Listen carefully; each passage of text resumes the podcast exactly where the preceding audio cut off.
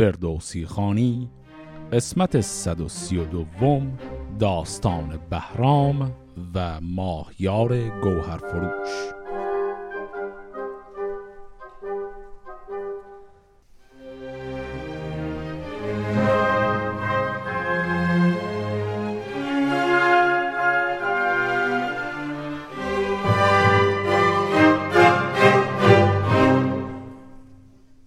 در قسمت قبل چند تا داستان از مجموعه داستانهای دوران پادشاهی بهرام گور رو با هم خوندیم.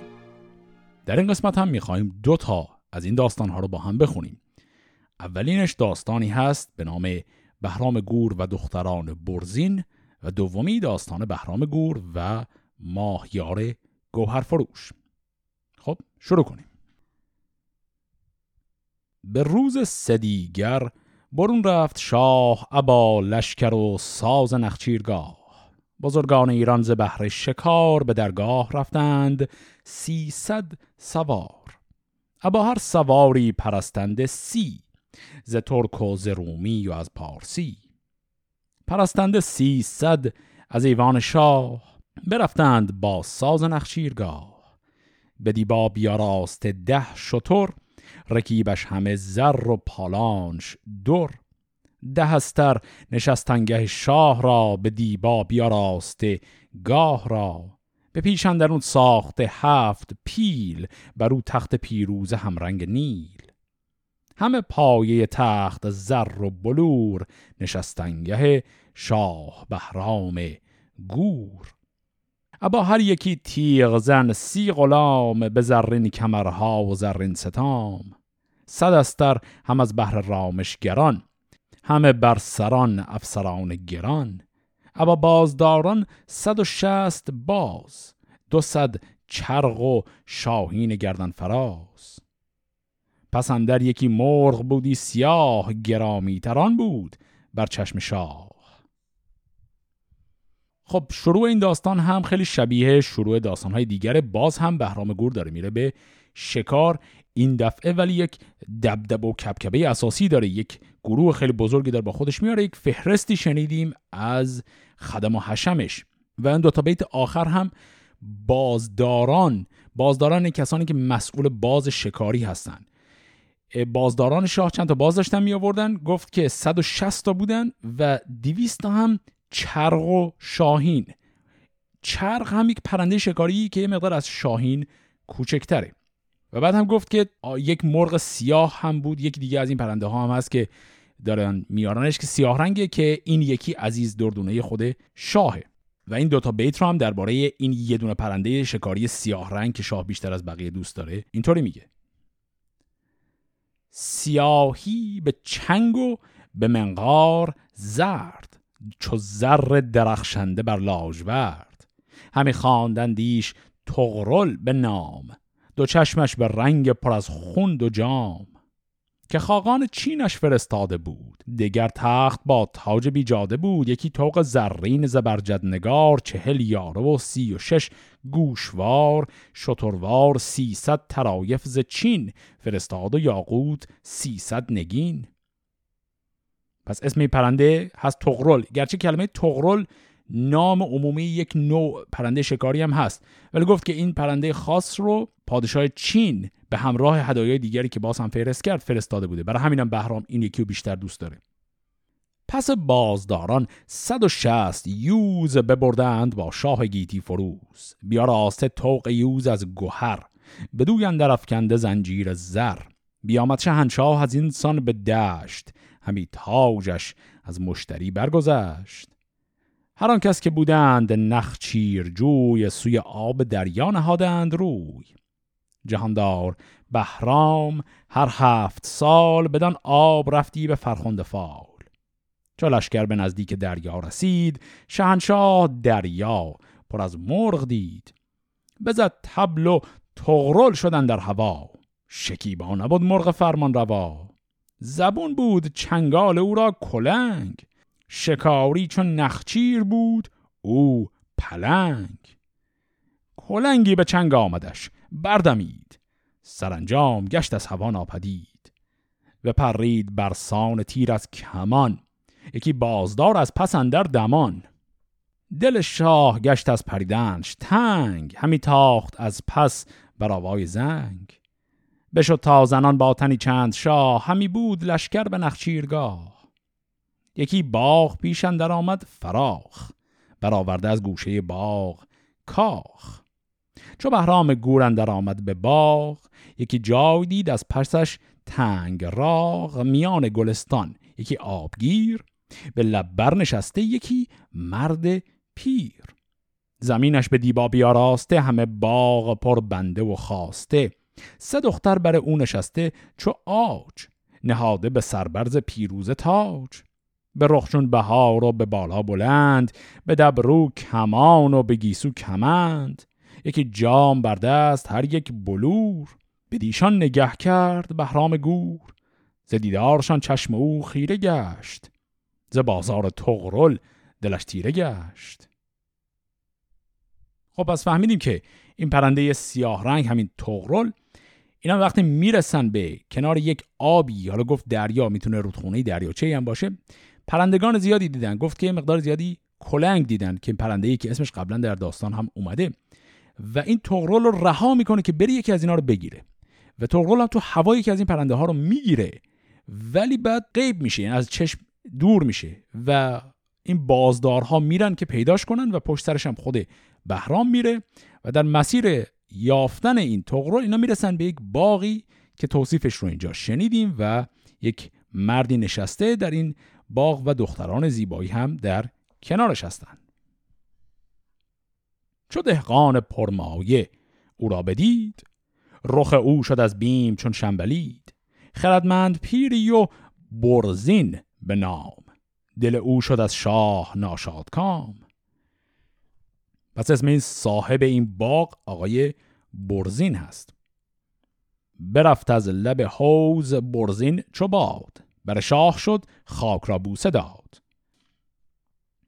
چون این گفت که شاه خورشید چهر به کام تو گرداد گردان سپهر نیارمت گفتن که ای در بیست بدین مرز من با سواری دویست. سر و نام برزین برایت به ماه اگر شاد گردد بدین باغ شاه. به برزین چنین گفت شاه جهان که امروز تغرل شد از ما نهان. دلم گشت از این مرغ گیرنده تنگ که مرغان چون نخچیر بود او پلنگ. چون این پاسخ آورد برزین به شاه که اکنون یکی مرغ دیدم سیاه. ابا زنگ زرین تنش همچو غیر همان چنگ و منقار او چون زریر. بیامد بران گوزبان برنشست. به بخت تو آید هم اکنون به دست. پس آقای برزین اول سلام و احترام به شاه رو ادا می‌کنه تعارف می‌کنه که شاه بیاد اینجا و شاه هم بهش میگه که اومده دنبال همین پرنده تغرل. و آقای برزین هم میگه بله من یک پرنده دیدم با همین مشخصات که رفت و بر شاخه یک درخت گردویی که اونجا هست نشست. همانگه. یکی بنده را گفت شاه که رو گوزبان کن سراسر نگاه. بشد بنده چون باد و آواز داد که هموار شاه جهان شاد باد که تغرل به شاخی براویخته است.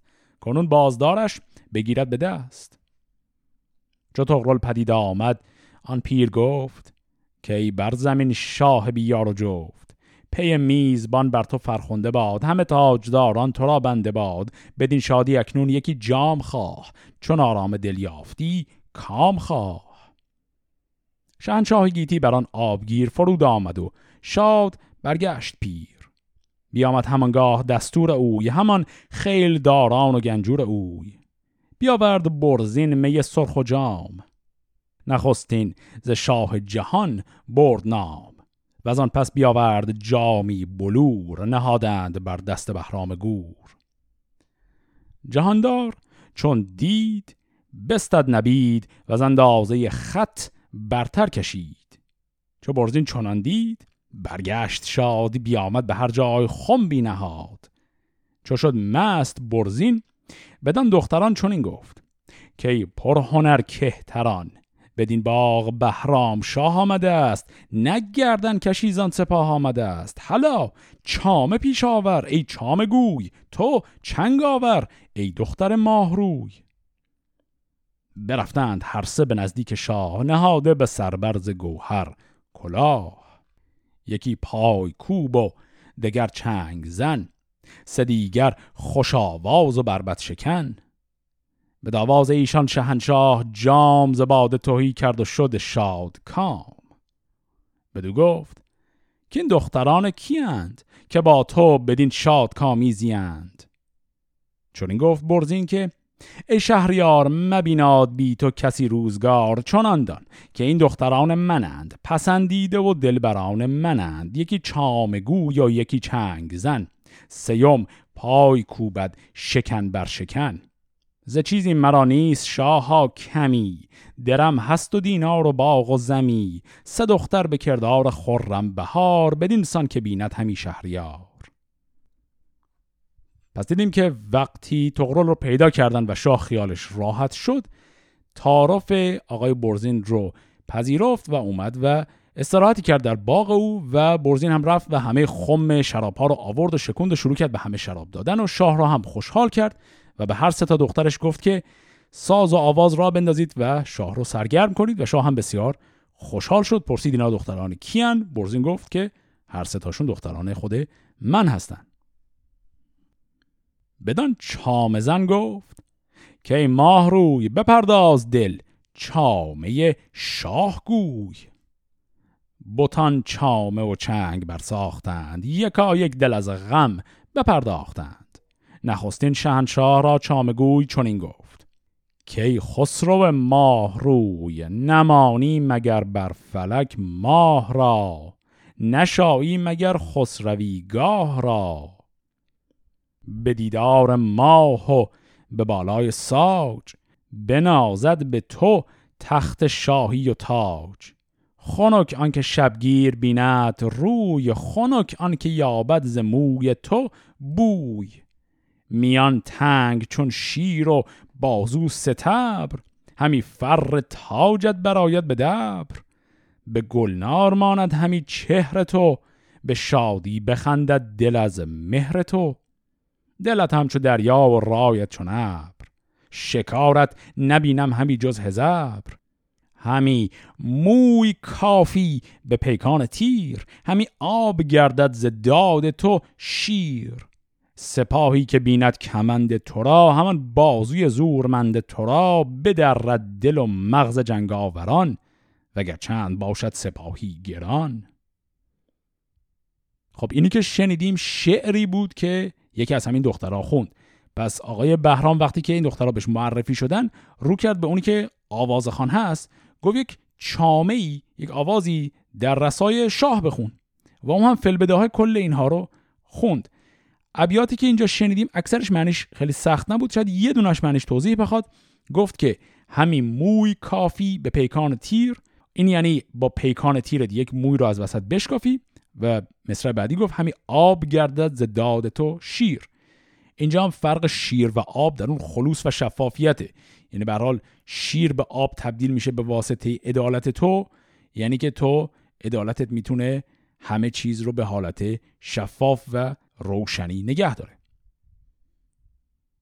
چنان چامه بشنید بهرام گور بخوردان گران سنگ جام بلور. بدو گفت شاه ای سرفراز مرد چشید زگیتی بسی گرم و سرد. نیابی تو داماد بهتر ز من. گو و شهریار و سر انجمن به من ده تو این هر سه دخترت را. به کیوان برافراز افسرت را. بدو گفت برزین که ای شهریار به تو شاد بادا می و میگسار که یار است پنداشت این در نهان؟ کرا بود چونین زهره خود از مهان؟ مرا گر پذیری به سان رهی که پرسمت این تخت شاهنشهی پرستش کنم تاج و تخت تو را همان فر اورند و بخت تو را همان این سه دختر پرستندند به پیش تو بر پای چون بندند. پرستندگان پسندید شاه بران سان که اندر پذیری سه ماه. به بالای ساجند و همرنگ آج سزاوار تختند و زیبای تاج. بگویم کنون هرچه هستم نهان بد و نیک با شهریار جهان.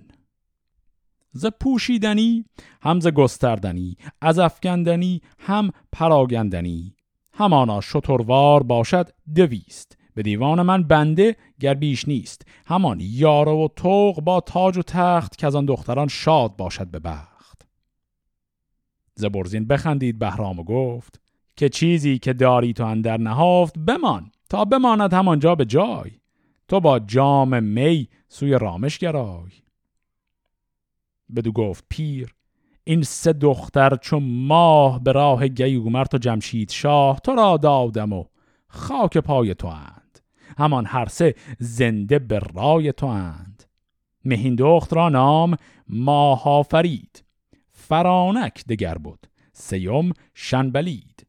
پسندیدشان شاه چون دیدشان ز بانو زنان نیز بگزیدشان به برزین چنین گفت که این هر سه ماه پسندید چون دید بهرام شاه.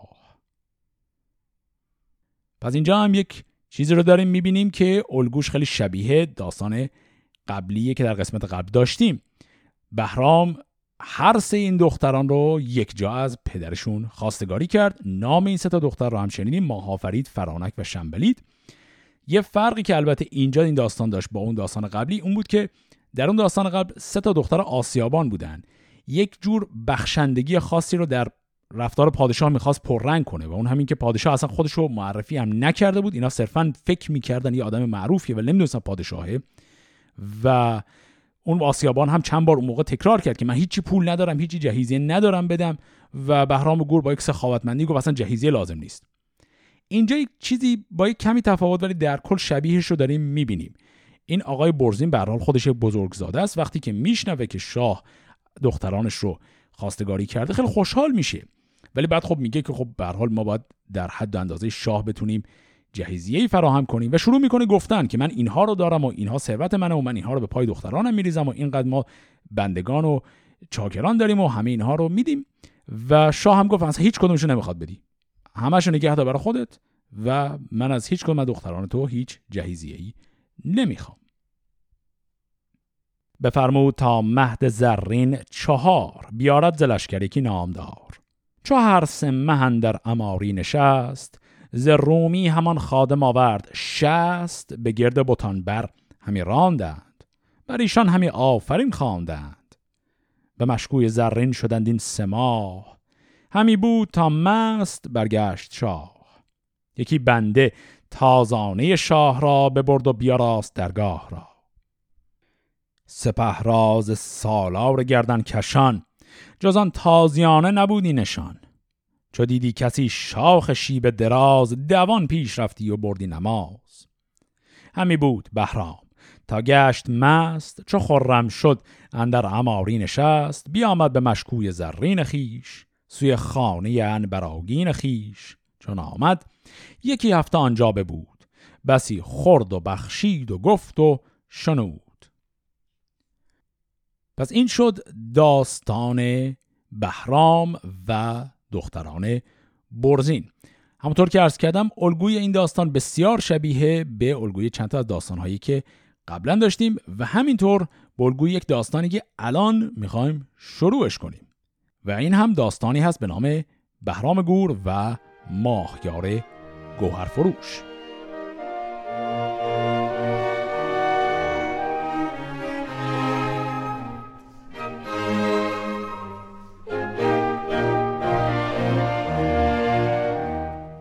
به هشتم بیامد به دشت شکار خود و روزبه با سواری هزار.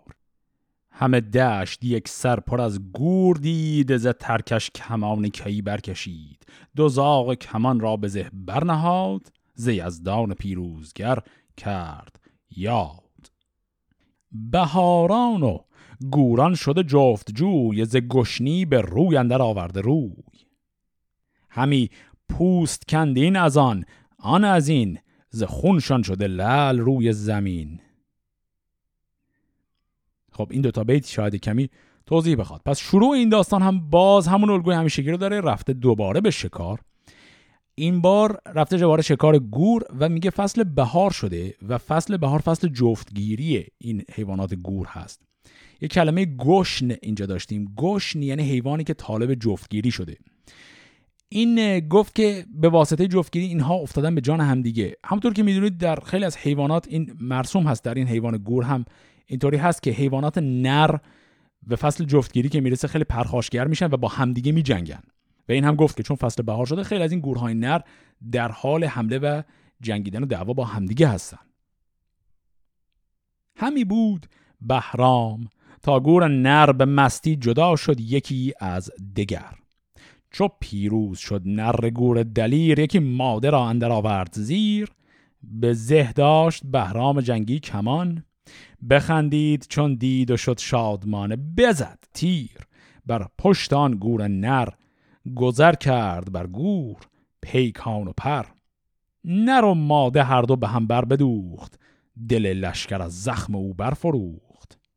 ز لشکر هر آن کس که آن زخم دید بر آن شهریار آفرین گسترید. که چشم بد از فر تو دور باد همه روزگاران تو سور باد. به مردی تو اندر زمانه نوی که هم شاه و هم خسرو و هم گوی. خب این صحنه هم باز یک مثالی از اون شکارهای خیلی عجیبه. بهرام گور. با معیارهای امروز ما یه مقداری هم خشن و ناجوان مردان است ولی خب کل نکته قضیه اینه که می‌خواد نشون بده که بهرام گور چقدر شکارچی ماهریه. پس یک جفت گور در حال جفتگیری رو طوری با تیر زد که اینا هر دو رو با یه تیر کشت. و بعد هم دیدیم که سپاهیان خیلی تعریف و تمجید کردن از او. و آنجا برانگیخت شبرنگ شاه یکی بیشه پیش اندر آمد به راه دو شیر ژیان پیشان بیشه دید کمان را به زه کرد و اندر کشید بزد تیر بر سینه شیر چاک گذر کرد با پر و پیکان به خاک. بر ماده شد تیز بکشاد دست بر شیر با گردرانش ببست. چون این گفت که این تیر بی پر بود نبود تیز پیکان او کر بود.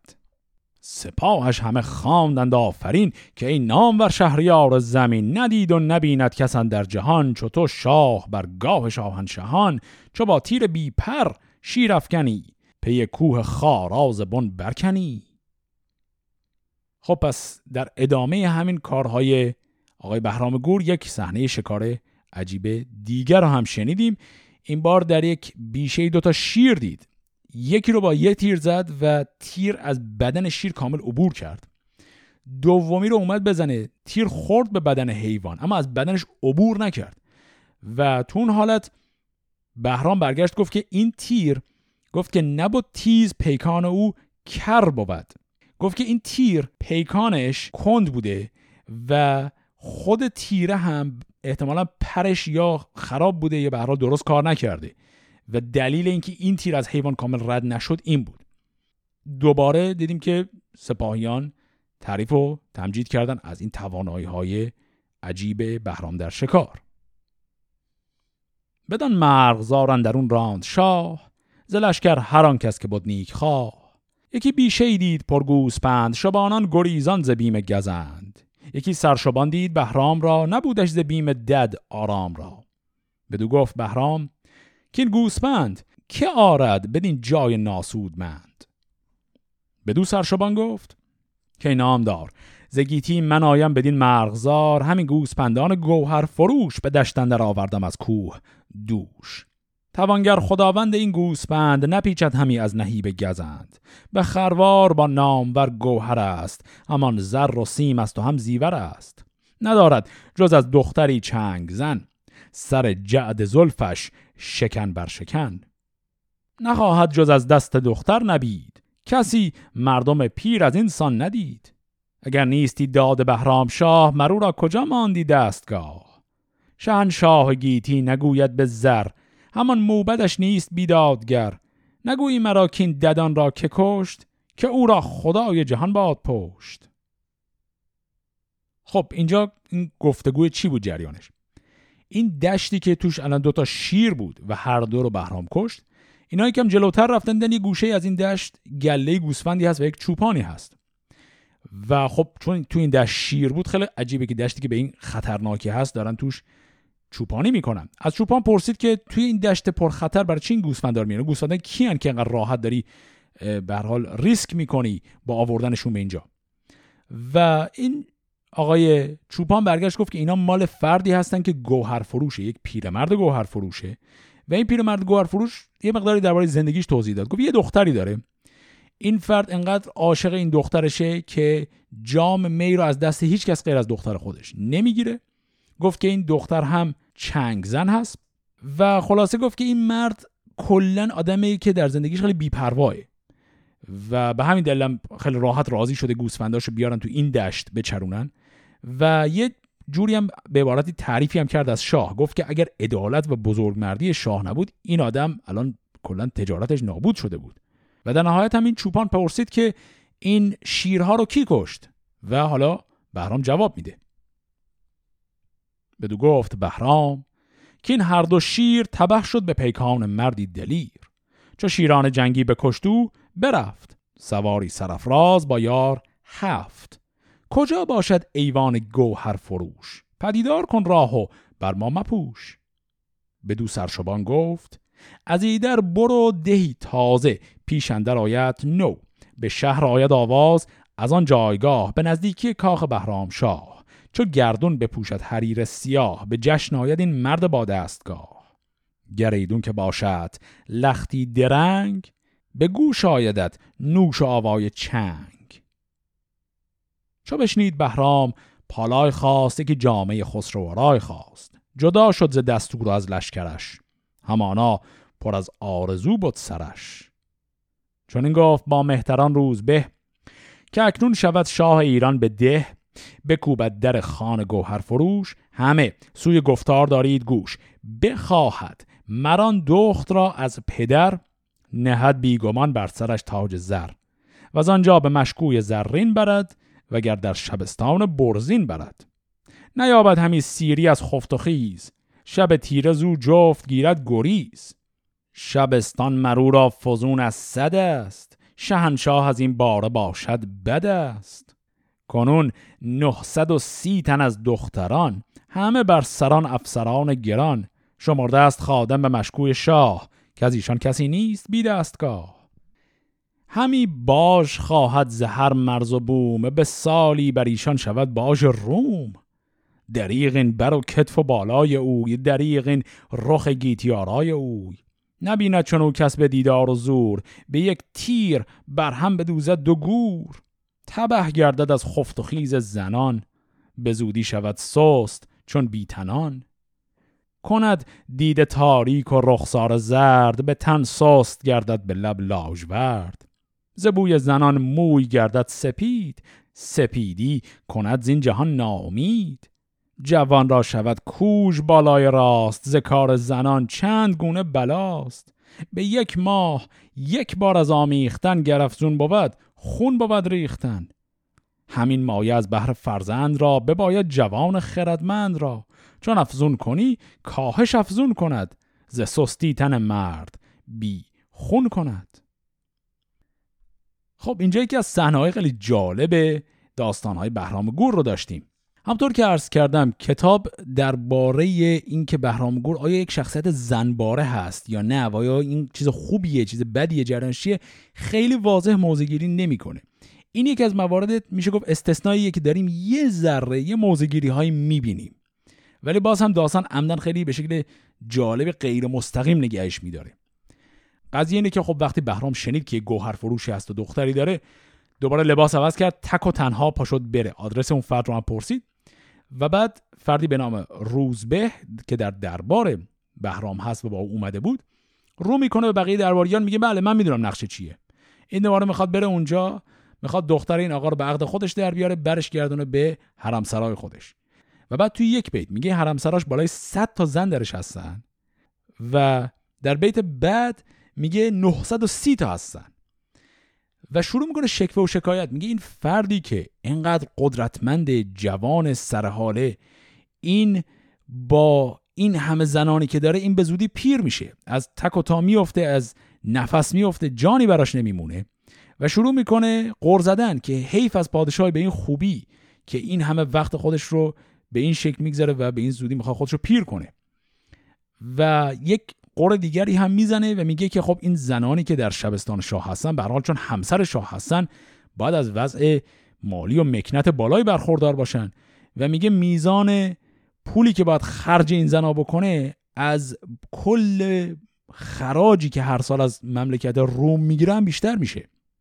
و به این شکل این آقای روزبه شکایت و قر خودش رو از این رفتار پادشاه اعلام می‌کنه.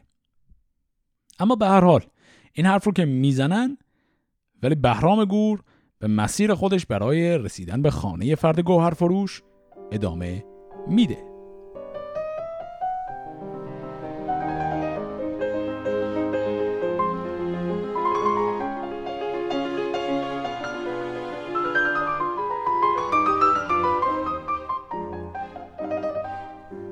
برفتند گویان به دیوان شاه چو خورشید بر چرخ گم کرد راه شب تیرگون رفت بهرام گور پرستنده یک تن ز بهر سطور بشد شاه تا خان گوهر فروش چون آواز چنگ اندر آمد به گوش. همی تاخت گلگون بر آواز چنگ سوی خان بازارگان بیدرنگ.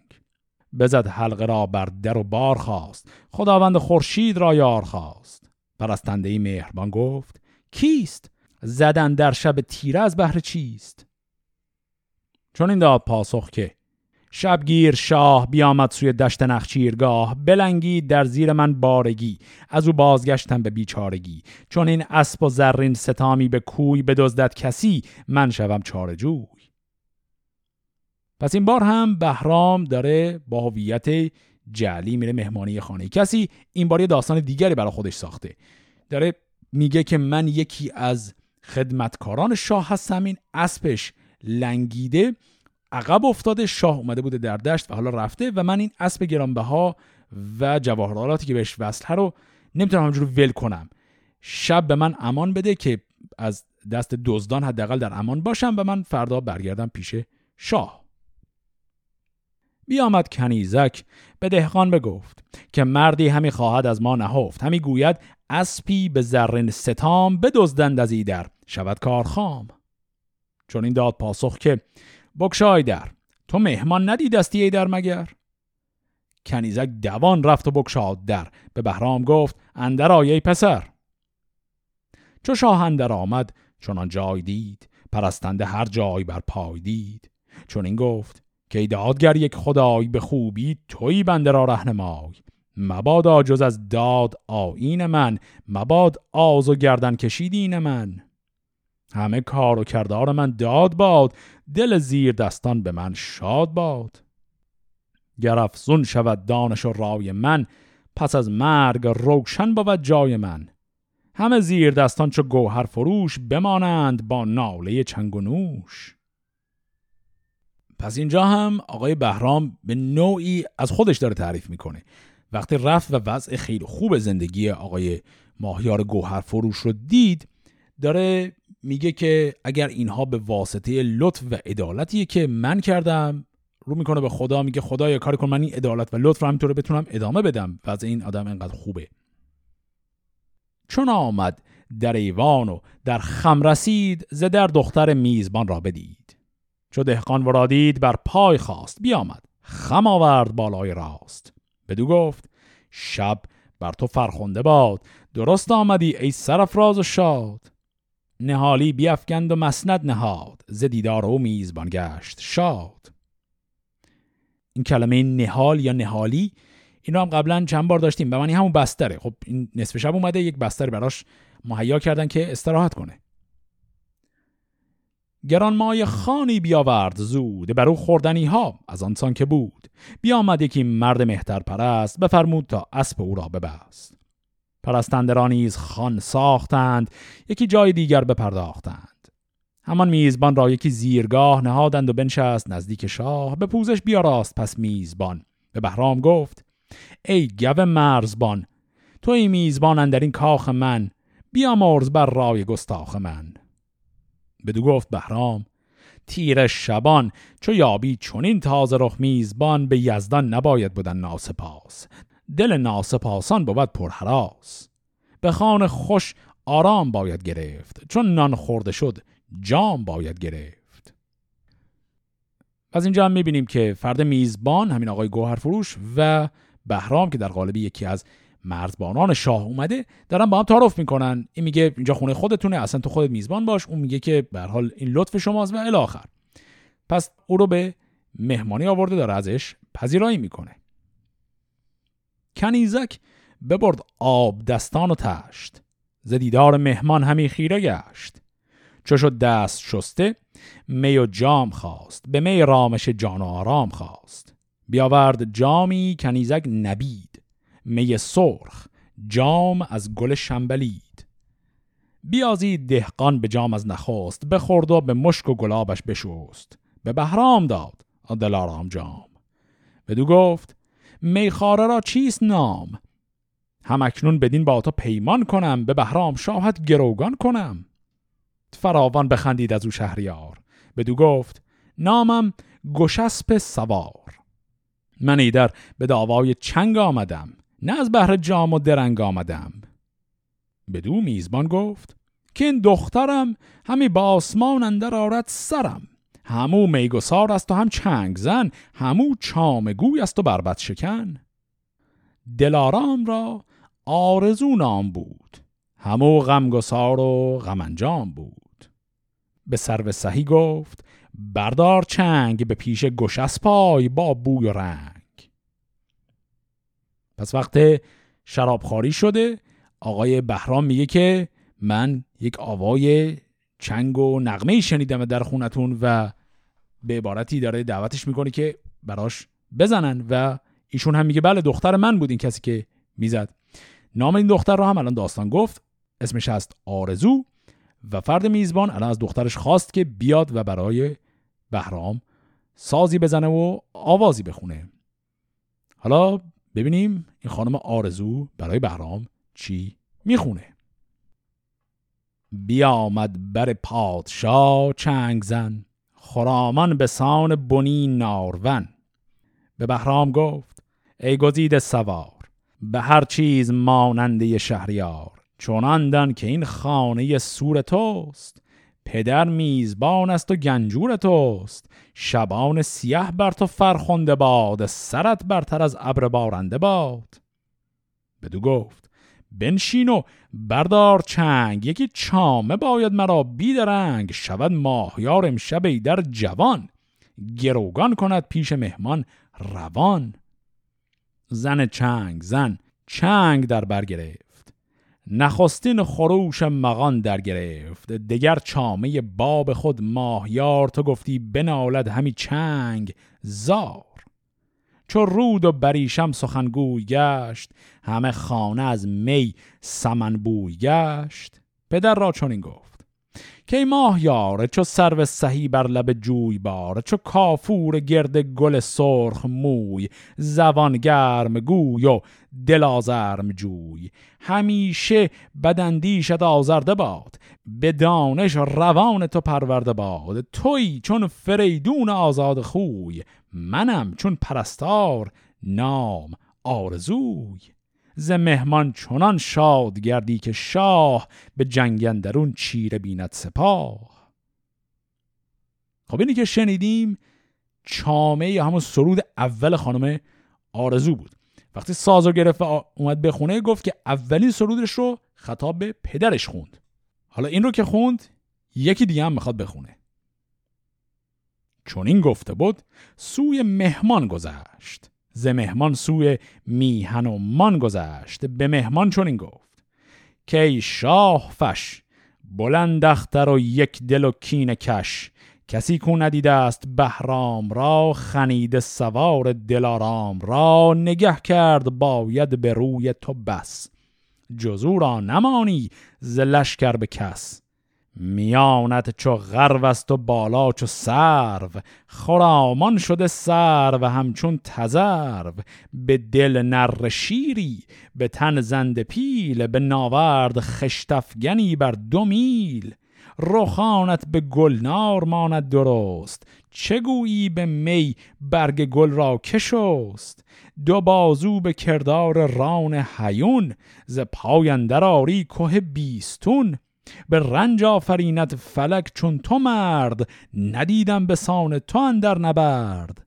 تن آرزو خاک پای تو باد همه ساله زنده به رای تو باد. خب اینی هم که شنیدیم. سرود دومی بود که این خانم آرزو خطاب به این مهمانشون خوند که دیدیم درش داره میگه تو بسیار شبیه شاه هستی هر کی شاه رو ندیده باشه فکر می‌کنه تو شاه هستی. یه نکته خیلی ظریفی هم تو این دوتا سرودی که الان این دختر خوند وجود داشت که میشه گفت حکایت می‌کنه از تسلط خیلی بالای فردوسی به روایتگری. نکته که کلا در این داستان خاص قرار مهم باشه اینه که این خانم آرزو این دختر توانایی آوازخانیش قرار خیلی خوب باشه و داستان الان قرار به ما نشون بده که ایشون واقعا نوازنده و آوازخوان خیلی خوبیه. و نکته هم در اینه که آوازخانیش فل بداه هست چون الان یه مهمانی رو دیده که شبیه بهرام شاه و همجور شروع کرد و بداهه یک سرودی در رسای اون مهمان خوند. و همونطور که می‌دونیم در سنت شعری فارسی ما یک چیزی داریم به نام تخلص که شاعر معمولا در انتهای شعر خودش نام خودش رو هم ذکر می‌کنه. این خانم آرزو دو تا شعر خوند الان هر دو رو فل بداهه خوند. و یکی در رسای پدر خودش دیگری در رسای مهمان. و در هر دوی اون شعرها هم نام خودش رو ذکر کرد. و قرار داستان اینو به ما بگه که تلویحا نشون بده که این خانم آرزوی شاعر و هنرمند بسیار درجه بالاییه. خب حالا این دوتا آواز رو خوند ببینیم واکنش بهرام گور که مهمان هست چیه.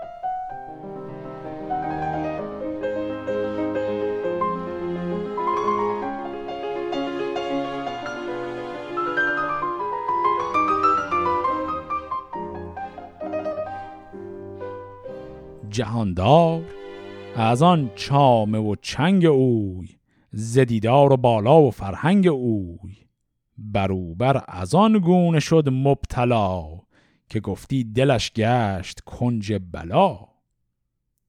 چو در پیش او مست شد ماهیار چون این گفت با میزبان شهریار که دختر به منده به داین دین چو خواهی که یابی به داد آفرین. چون این گفت با آرزو ماهیار که از این شیر دل چند خواهی نسار نگه کن بدو تا پسند آیدت بر او شوی سودمند آیدت. چون این گفت با ماهیار آرزوی که ای پیر آزاده نیک خوی مرا گر همی داد خواهی به کس همالم به سوار است و بس. که باشد که بیند بدین گونه مرد نگوید به بهرام که از راه برد. خب این جمله می کم توضیح می‌خواد. پس آقای بهرام همطور که حدس می‌زدیم سری خواستگاری کرد این دختر رو گفت بله این رو به دخترت رو به من بده. این آقای ماهیار رو کرد به دختر خودش گفت نظر خودت چیه؟ آیا این فرد رو مناسب می‌بینیم؟ و خانم آرزو هم گفت بله. و در تعریف این گشسب که همون بهرامه گفت ایشون انقدر شبیه بهرامه که هر کی ببینه او رو به بهرام میگه تو دیگه برو کنار. یک دیگه بهتر از تو اومد. پس این جمله از راه برد یعنی از راه برو کنار. پس میگه داره تعارف می‌کنه میگه این فرد از بهرام هم به خود بهرام شبیه تره به گفتار دختر بسنده نکرد. به بهرام گفت ای سوار نبرد به جرفی نگه کن سراپای اوی همان دانش و کوشش و رای اوی نگه کن به دل تا پسند تو هست از او آگهی بهتر است ارنشست بر این نیکویی نیز درویش نیست به گفتن مرا رای کمبیش نیست. اگر بشماری گوهر ماهیار فزون آید از بدره شهریار. گر او را همی بایدت جام گیر. مکن سرسری. امشب آرام گیر. به مستی بزرگان نبستند بند. به ویژه زنی کو بود ارجمند. بمان. تا برارد سپهر آفتاب سر نامداران برایت ز خواب. بیاریم پیران داننده را شکی با دل و چیز خواننده را. شب تیره از رسم بیرون بود نه آین شاه آفریدون بود. پس وقتی آقای ماهیار نظر دخترش رو پرسید نظرش مساعد بود باز دل خود این ماهیار خیلی همچین راضی نیست. رو کرد به این فرد گفت که فکر نکن به خاطر اینکه من جهیزیه آماده ندارم برای دخترم این رو میگم. ما بسیار ثروت داریم اما نصف شب و در حالت مستی تو داری این رو می‌کنی. حالا شب رو بگیر بخواب صبح پاشو عقلت سر جاش باشه همه چیز در فضای معمول باشه بزرگترانی رو میاریم اونها مشورت کنن و در حالت متعارف و معقولی اون موقع این تصمیم رو بگیریم. بدو گفت بهرام که این بیهوده است. زدن فال در راه داور بد است. پسند من است امشب این چنگ زن. تو این فال بد تا توانی مزن. پدر گفت با دختر ای آرزوی پسندی تو را به دیدار خوی. بدو گفت آری پسندیدمش. به چشم سر از دور چون دیدمش. بکن کار و زان پس به یزدان سپار. نگردون به کین است با ماهیار. بدو گفت که اکنون تو جفت وی چون دان که در نهفت وی. پدر داد و بهرام گورش بخواست. چو شب روز شد کارها گشت راست. سوی حجره خیش رفت آرزوی سرایی همه خفته بود چار سوی. کلمه سرایی هم یعنی غلامان و بندگان خانگی اونایی که تو خونه میخوابن. بیامد به جای دگر ماهیار. همی ساخت کار گشسپ سوار. پرستنده را گفت درها ببند یکی را به تاز از پس گوسپند. نباید که آرند خان بی بره. بره نیز پرورده باید سره چو بیدار گردد فقا و یخار. همی باش پیش گشسب سوار یکی جام کافور بر با گلاب. چنان کن که بویا بود جای خواب. من از جام می همچنانم که دوش نتابد می این پیر گوهر فروش. بگفتین و چادر به سر در کشید تن آسانی از رنج تن برگزید. پس وقتی در اون نصف شب آقای بهرام اصرار می‌کنه و ماهیار هم میره نظر دختر خودش رو می‌پرسه اون هم نظرش مثبته میگه خیلی خب باشه. همین امشب ایشون به عقد تو در آمد و بعد رو می‌کنه به غلامان خودش یک دستورهایی میده. میگه که برید سری بره ها رو بیارید. بکشید آماده کنید و می بیارید گلاب بیارید و کلمه فقا و یخ رو هم گفت. فقا یعنی همون نوشیدنی آبجو. گفت فقا و یخ بیارید. به هر حال بسات مهمانی رو آماده کنید. فردا صبح که اینا بیدار میشن یه کمی شرایط مهیاتر باشه. و بعد هم خودش گفت که من توانش رو ندارم. گفت که من از جام می همچنانم که دوش نتابد می. این پیر گوهر فروش. میگه من پیر شدم شراب هم خوردم. الان اصلا دیگه مغزم درست کار نمی‌کنه. سن و سال من بالاه. و به همین دلیل این دستورها رو میده و دیگه خودش وای نمیسته ببینه درست اطاعت میشه یا نه. میره می‌گیره میخوابه. چو خورشید تابنده بنمود تاج. زمین شد به کردار دریای آج پرستنده تازانه شهریار بیاویخت از پرده ماهیار. بیامد سپردار و زوپین کشان. بجستند از آن تازیانه نشان.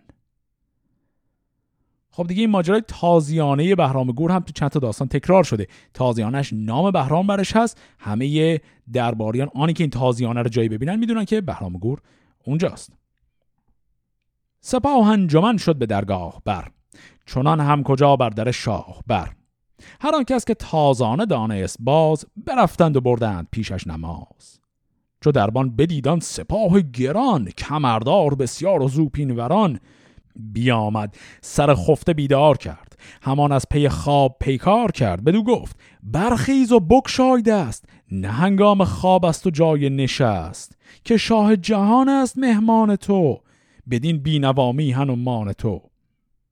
یکا یک دل مرد گوهر فروش. ز گفتار دربان برآمد به جوش. بدو گفت که این را چه گویی همی؟ پی شهریار از چه جویی همی؟ همان چون ز گوینده بشنید مست خروشان از آن جامه بر پای جست. به دربان براشفت و گفت این سخن نگوید خردمند مرد کهن.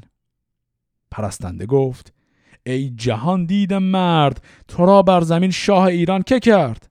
سپاه هست چندان به درگاه تو که اگر بگذری تنگ شد راه تو. هر آن کس که آید به درگه فراز برندان پلاس کهن را نماز. بیامد پرستنده هنگام روز که پیدا نبود نوز گیتی فروز. یکی تازیانه به زرتافته به هر جای گوهر بر او بافته بیاویخت از پیش درگاه ما. بر آن سو که باشد گذرگاه ما کنون کار برساز و سستی مکن. به می نیست ناتن درستی مکن. خب این گفتگوی بین دربان منزل ماهیار و خود ماهیار گفتگوی تنظامیزی یک کمی دقیقتر مرورش کنیم. همونطور که دیدیم آقای ماهیار شب قبل خیلی بدمست شده بود. گفت که مثلا عقلم درست کار نمی‌کنه حالش خوب نبود رفت گرفت خوابید.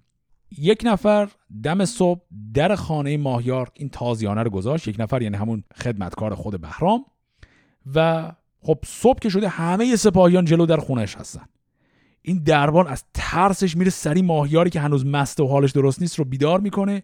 میگه مهمان شاه این همه آدم اومدن در خونه. ماهیار درست هم نمی‌فهمه این چی داره میگه. هی ردش می‌کنه بره. میگه بابا حرف مفت نزن. دوباره این هی سعی می‌کنه بیدارش کنه. میگه نه واقعا خبریه. و اینجا آقای دربان یک جمله حالت تنظامیزی میگه. ای جهان دیده مرد تو را بر زمین شاه ایران که کرد؟ معنیش هم اینه که خب اینا همه اومدن پشت در منتظر شاه رو ببینن دیگه. تو شاه ایرانی؟ ای نیستی پس شاه تو خونت دیگه. تو یک دیگه غیر از تو باید شاه باشه. و اینجاست که این رو که به ماهیار میگه ماهیار یه دفعه ازش خبردار میشه که ای وای تازه الان می‌فهمه که ماجرا چی بود. و اینطوری جواب میده. ز دربان چو بشنید یک سر سخن بپیچید بیدار مرد کهن که من دوش پیش شهنشاه مست چرا گشتم و دخترم می پرست؟ بیامد سوی حجره آرزوی. بدو گفت که ماه آزاد خوی؟ شهنشاه بهرام بود آنکه دوش بیامد سوی خانه گوهر فروش. همی آمد از دشت نخچیرگاه انان تافت است از کهندز به راه. کنون خیز و دیبای رومی بپوش بنه بر سر افسر چنان هم که دوش نسارش کن از گوهر شاهوار. سه یاقوت سرخ از در شهریار. چو بینی رخ شاه خورشید فش دوتاهی برو دست کرده به کش. مبین مر ورا چشم در پیش دار. ورا چون روان و تن خیش دار. چو پرسد با او سخن نرم گوی. سخنها به دازرم و با شرم گوی.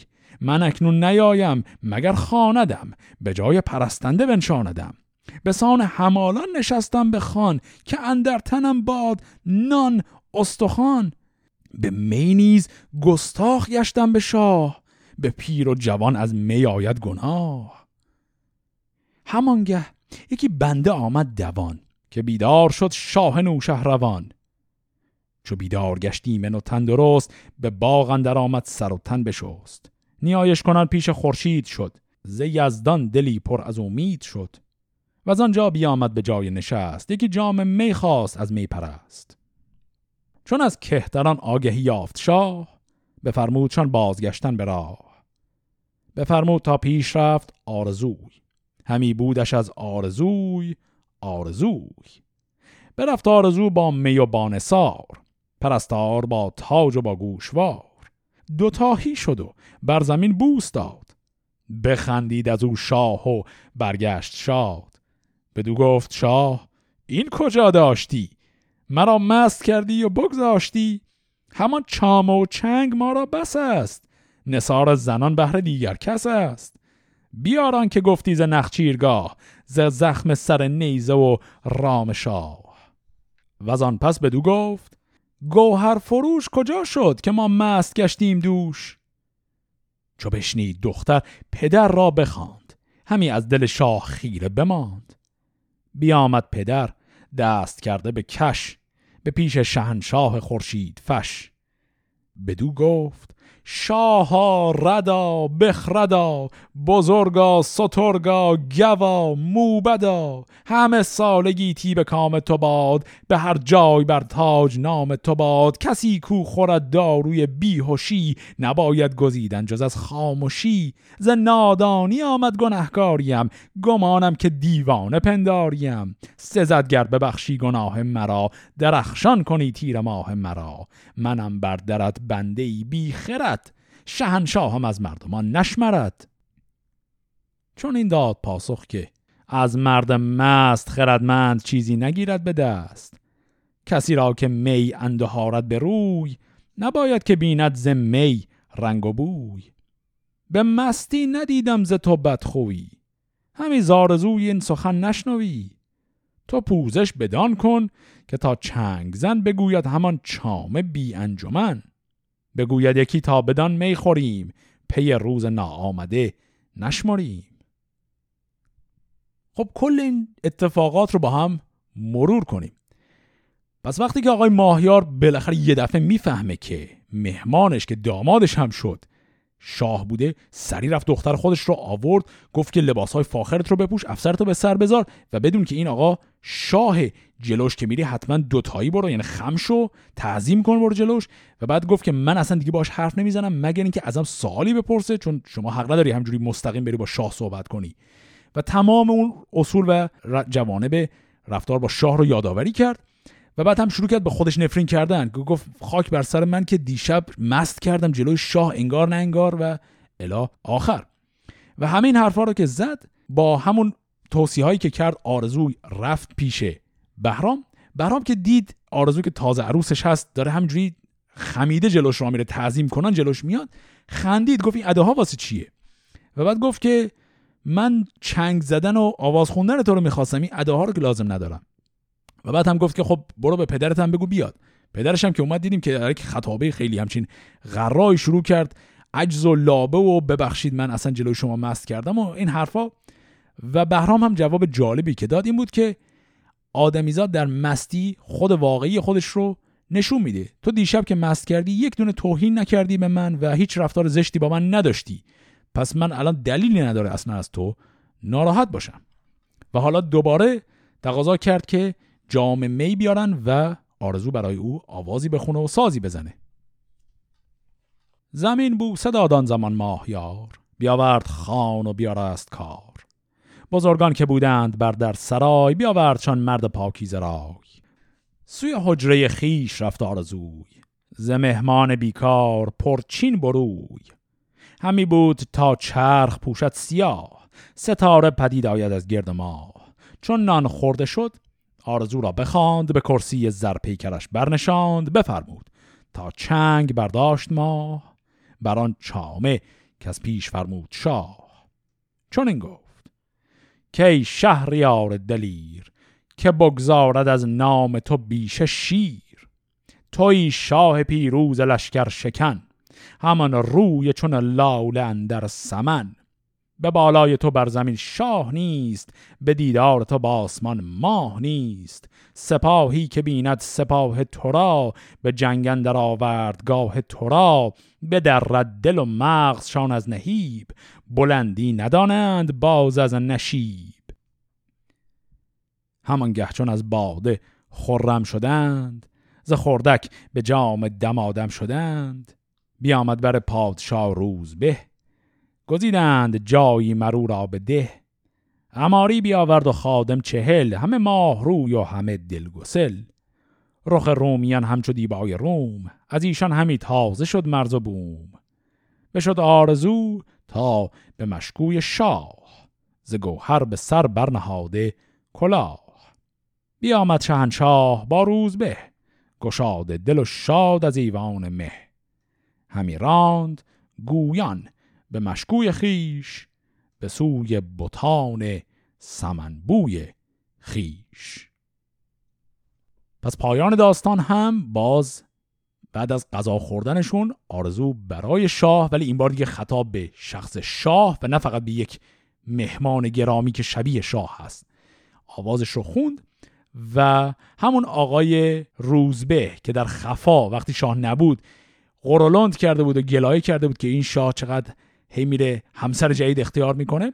شاه بهش دستور داد که وسایل رو آماده کنه تا این عروس تازه رو هم به مشکوی یا همون شبستانش ببرند. و به این شکل داستان بهرام گور و ماهیار گوهر فروش هم تمام میشه. در قسمت هفته آینده هم می‌خوایم با هم سه داستان دیگر از داستانهای کوتاه دوران پادشاهی بهرام گور رو بخونیم. فعلا خدا. نگهدار.